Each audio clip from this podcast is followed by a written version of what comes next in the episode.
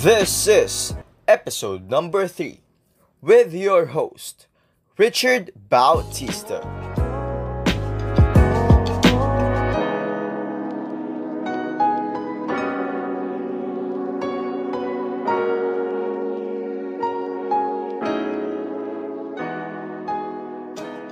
Welcome to the Richard Bautista Show, kung saan matututo ka ng mga lessons about leadership, self-development, and business and finance. Yes, that's right. Tama yung nababasa nyo. Don't save money. Okay, first of all, pakinggan nyo muna yung mga sabihin ko bago kayo mag-react na, Ay, ito yung tinuro sa akin ah. I should save money eh, para maging successful in life. So kapag hindi ako nag-save ng money, anong gagawin ko? Ta, ta, ta, ta, ta, ta, ta, ta. Chillax. Chill. Just listen to me. Okay. I will give you an example. Halimbawa, ikaw, 2000, 2000, year 2000, meron, nagtago ka sa bangko mo ng 1,000 pesos. Okay? Year 2000 yan ah. 1,000 pesos in your bank. And then, nakalimutan mo yung pera mo, sinave mo lang siya dun sa bangko, hindi mo siya ginalaw or anything else. And fast forward today, 2020. Kapag yung 1,000 pesos mo na yon, ginastos mo noong 2000 sa grocery, sobrang dami mong mabibili nun. Almost mga isang trolley na yon siguro. But, now, kapag bumili ka ng worth 1,000 pesos sa supermarket, ganon, ganon karami yung mabibili mo. Siguro, isang basket lang yan. So, see guys, ano yung tumatalo sa atin? Inflation rate. So, nag inflate yung pera, mapapag-iwanan tayo kapag save lang tayo ng save. Ang ano ang kailangan natin gawin? Ang kailangan natin gawin is we should invest. Yes. I'm not saying na don't save money, don't save money. I'm just saying na don't save money for too long. Hindi hindi ka dapat nagsisave ng money for too long. Halimbawa, 5 years may savings ka. You have to invest it. Kailangan mong palakihin yun, palakihin yun. You have to multiply your money. Huwag mo nga hayaang nasa isang tabi lang. Kasi mabubulok lang yun dun. Liliit lang yung value nun. First, let us define what is investing or investment. Investing is, it is all about appreciating in value. Halimbawa, for example, nag-invest ka sa isang gold. Yung gold, binili mo ngayong 2020 ng halimbawa 1,000 pesos. After 10 years yan, lalago yan, lalaki yan in value. Or for example, real estate or lupa. Kapag nang-invest ka ng lupa ngayon, and then, ang mangyayari, appreciate yan, years by years, mag-appreciate yan, and it will never go down. Nakikita nyo, pag nag-invest kayo, lalaki yung pera nyo. And for example, sa business, ganyan-ganyan. Sa pag nag-invest ka sa business mo, eventually, pag tinabaho mo ng tinabaho, ang mangyayari, lalaki yung pera mo or magdo-double or magmumultiply. That's how should we do it. Kailangan, you should invest your money. Okay? Merong mga misconception na nangyayari sa iba eh. Sinasabi nila na, ay, mag invest ako mag invest ako, mag invest ako. Right investment to. Bibili ako ng gadget ko. Best investment ko to. It depends, guys and girls. It depends. Halimbawa, yung cellphone mo, sabi mo investment, pero nakakagawa ba ng money yung phone mo? Or ginagamit mo ba yung phone mo in sa tamang paggamit? Halimbawa, pag may phone ka, ano ginagawa mo? Facebook lang, Instagram lang, YouTube lang. Walang nangyayari. But, if you turn it, and halimbawa, ginagamit mo yung phone mo for business, investment yon Or halimbawa, sa car, sabihin na natin sa car, ito yung madalas nating sinasabi na best investment ang car. Yes, but it depends. It depends. Ito ah, isipin nyo.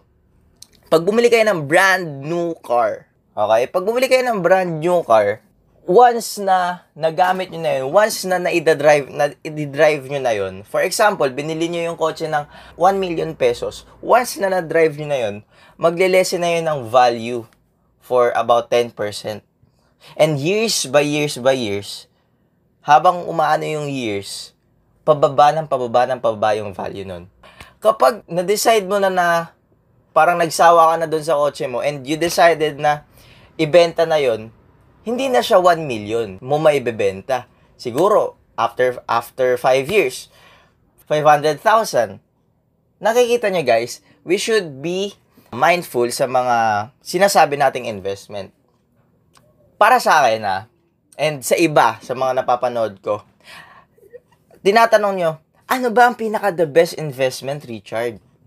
Ano ang pinaka magandang investment? Kasi hindi ko alam eh.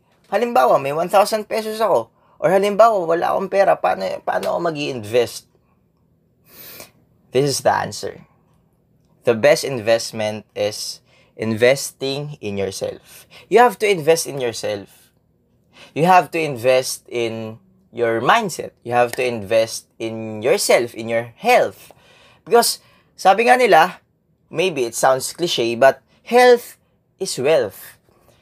Halimbawa, ang dami mong ang pera pero sobrang unhealthy mo naman, unhealthy lifestyle mo. Wala kang yosi ka ng yosi, alak ka ng alak, bisyo ka ng bisyo, shabu, ganyan-ganyan. It's not an investment. It's a liability. You should love yourself. Invest in yourself. And, for example, sa atin, sa ating maging, uh, sa mga gusto maging successful, how do we invest in ourselves. We invest in ourselves by learning. Learning every day. Napakaswerte natin kasi nabubuhay tayo ngayon sa day and age natin. Ngayong present time kasi sobrang ganda, sobrang dali na ng information sa atin.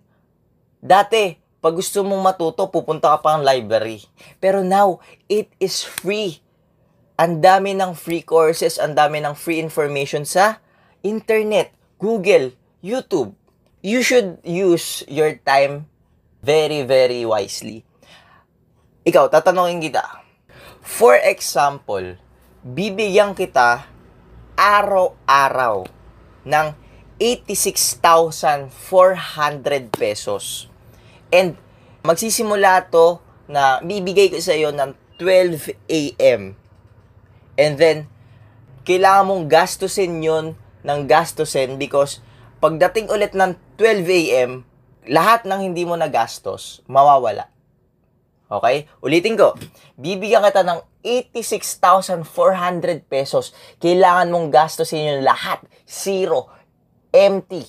By hook or by crook, kailangan gastusin mo yun lahat. Gastusin mo dapat lahat yon 86,400 pesos. By the time na dumating na yung 12 a.m. ulit, mawawala na sa'yo yun. Magiging zero na. So, ano gagawin mo? Siyempre, ikaw at ako, gagasusin natin yun kasi it's free, free na yun eh. Uh, parang ano na sa atin yun. Lahat ng gusto natin, mabibili na natin. Papayag ka ba na hindi mo gagastusin yung 86,400 na yun sa tama?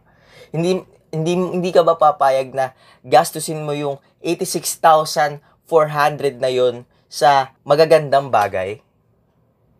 Yes, kailangan gastusin natin yan kasi yung 86,400 na yon it is our 24 hours isang araw. Isang araw yon Every day, we have 86,400 seconds na everyday binibigyan tayo ni Lord ng 86,400 seconds. Are we using it wisely? Tanong ko sa'yo, ikaw, isipin mo mabuti. Are you using that 86,400 seconds wisely? And kung may mga goals ka, kung may mga goals ka na sinasabi mo na, ay, wala akong oras sa ganyan, wala akong oras sa ganyan, that's bullshit Hindi ako naniniwala doon. Kasi, if you want that goal, if gusto mo yung bagay na yun, you will make time for it. You will make time for it. Gumagawa ka lang ng mga excuses mo. Lahat tayo, we have 24 hours in a day. Lahat yan, tayo.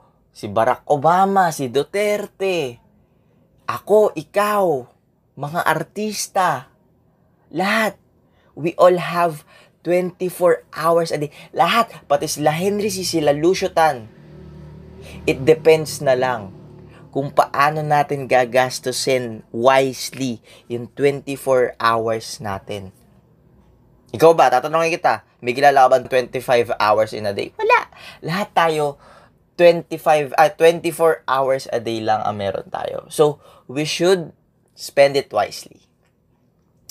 Ano-ano ba yung halimbawa, nakapag ano ka na, nakapag-invest ka na in yourself. Okay, nakapag-invest ka na in yourself and you decided na mag-diversify na or i-multiply na yung pera mo. Ano-ano ba yung mga uh, magagandang ways na mag-invest? Ito, mga example ko lang to. I'm not saying na this is the best. I'm not saying na maganda to. But for me, this is just an example, ha? First, you should know na kung, kung saan ka magaling. Halimbawa, you have a skill.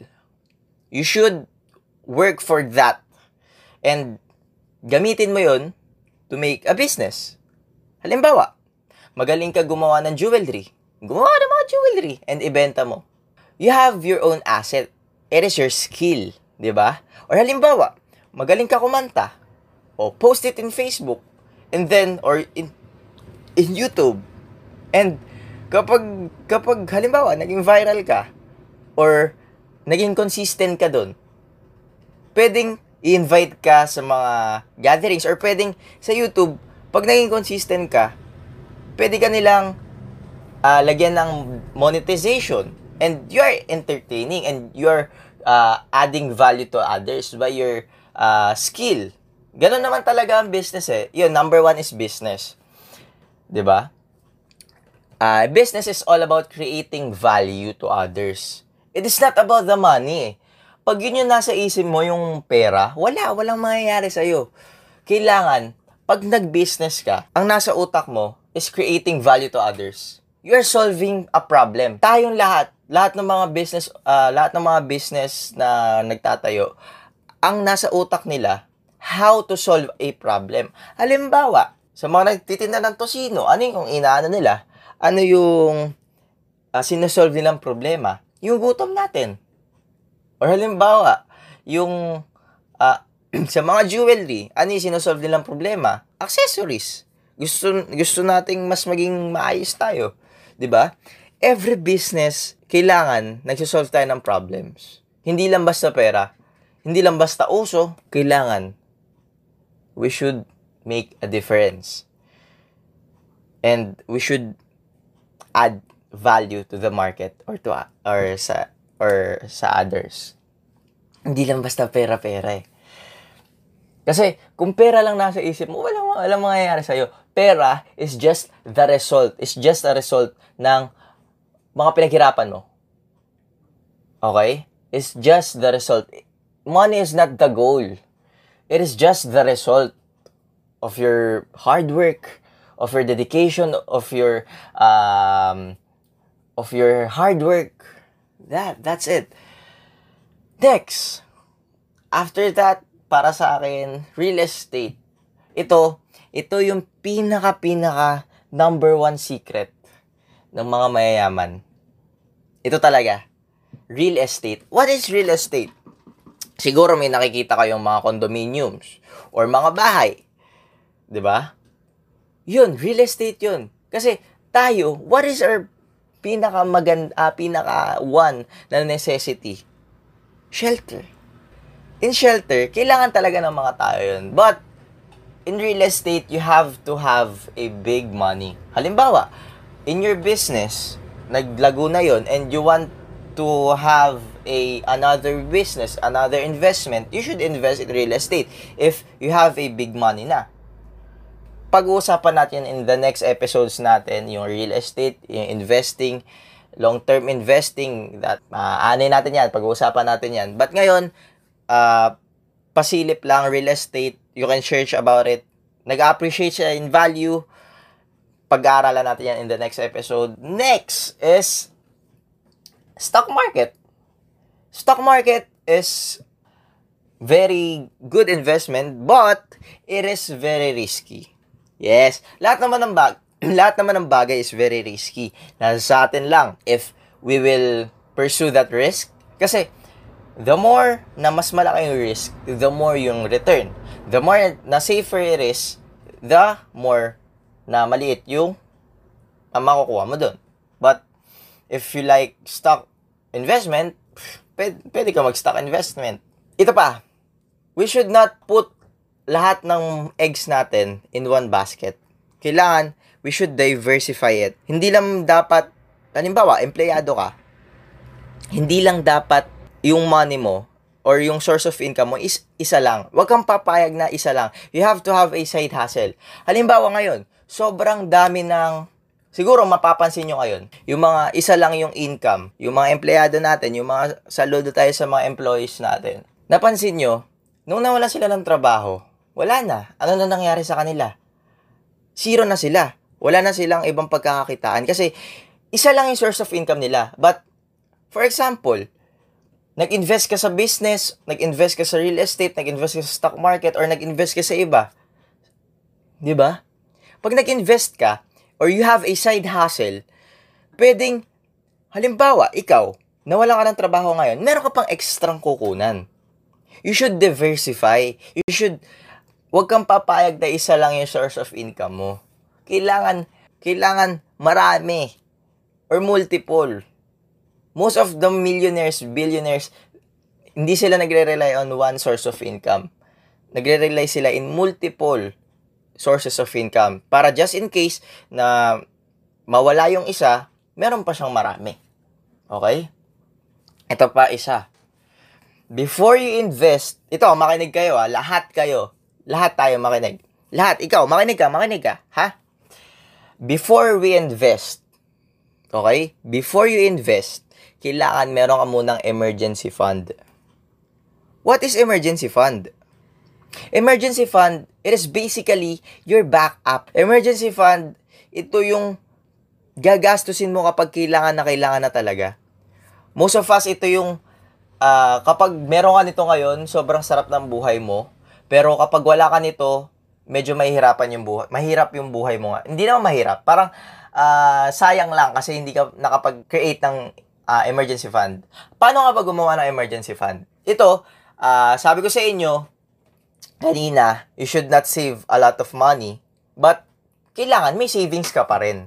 May savings ka pa rin dapat. Pero itong emergency fund, gagalawin mo lang siya in times of difficulties or uh, yung kailangan na kailangan lang talaga, emergency lang talaga. Emergency fund is kailangan every month na compu- uh, computed mo yung monthly expenses mo, yung lahat ng mga ginagastos mo every month. Halimbawa, lahat ng expenses mo is about 10 1,000 pesos. Okay? Lahat ng expenses mo ha, ultimo pagkain, damit, lahat ng luho mo, expenses mo yon Okay? Lahat ng binabayaran mo, expenses mo yon every month. Kailangan naka-intact yon Okay? Kailangan nakasulat yun, naka-budget sa inyo yun. 10,000 times 6 times 6 months.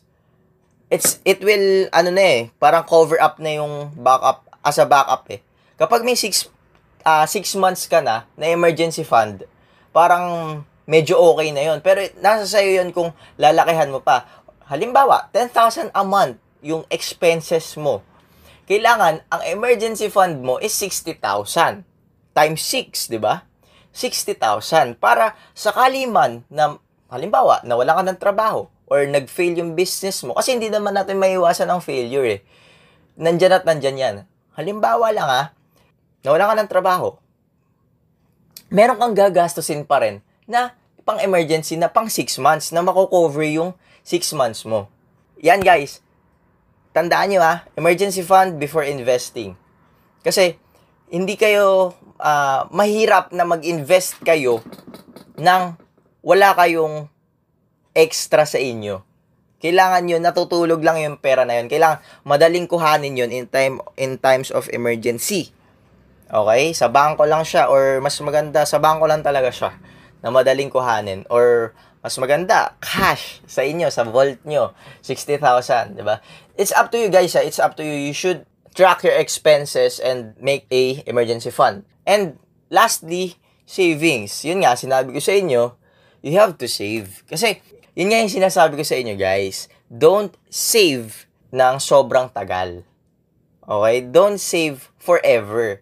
Ang sinasabi ko, save now, make an emergency fund, and invest, diversify, multiply. Yan ha. Save, make an inve- uh, emergency fund, and invest. Kailangan hindi nyo papabayaan yung pera nyo na natutulog lang na sobrang laki. Halimbawa, 1 million Sayang yan kapag kadating ng 10 years kung 1 million pa rin yan. Pero halimbawa, in-invest mo yun, 1 million pesos, in-invest mo in stocks. By the time na 10 years later, siguro, tataas yan ng halimbawa 11% or mas malaki pa doon. It depends, di ba?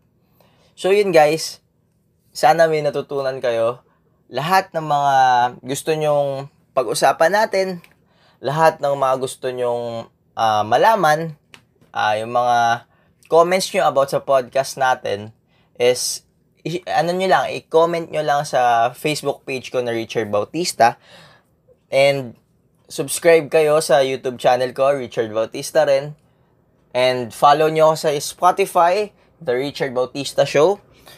If you want to develop or uh, if you want to develop yourself, if you want to help others na makapag-develop din sila ng sarili nila, learn about leadership, learn about money, this is the place. Welcome na welcome kayo sa podcast natin. Okay? So, please guys, share this sa mga friends nyo. At least tag three friends na kailangan matutunan to. Student ka man, employee ka man, business owner ka man, tambay ka man, o kung ano ka man, share this or tag them Don't be selfish, guys. Don't be selfish. Yung mga knowledge nyo, i-share nyo sa iba. Yung mga natututunan nyo, i-share nyo sa iba. Thank you, thank you very much, guys. Thank you, thank you very much. I appreciate sa lahat ng mga nagsusuporta sa podcast natin. Thank you, thank you sa inyo. And don't forget to hit that like button, comment, tag three friends, share, and subscribe. Or follow me on Spotify. And big shout out of the day. Thank you very much, Mr. Gerald Galing, uh, sa pakikinig sa podcast natin. Sana marami ka natutunan. Sana um, na-inspire kita sa kung ano mga dapat gawin. And sana patuloy mo pa na panoorin or uh, pakinggan yung mga podcast na mga ginagawa natin. And yun, thank you, thank you, Mr. Gerald Galing. Sa mga gustong mapa-shoutout, sa mga gustong ma-acknowledge, mag-comment kayo sa baba kung gusto nyo. And I will give you a shoutout. Thank you, thank you very much guys. Sobrang na-appreciate ko kayo sa bawat comment nyo, sa bawat share nyo na ginagawa. Sobrang nakakataba ng puso. It is a big, big thing na sa akin na i-share nyo to, mag-comment kayo, and i-like nyo, i-puso nyo. Thank you, thank you very much. I'm out.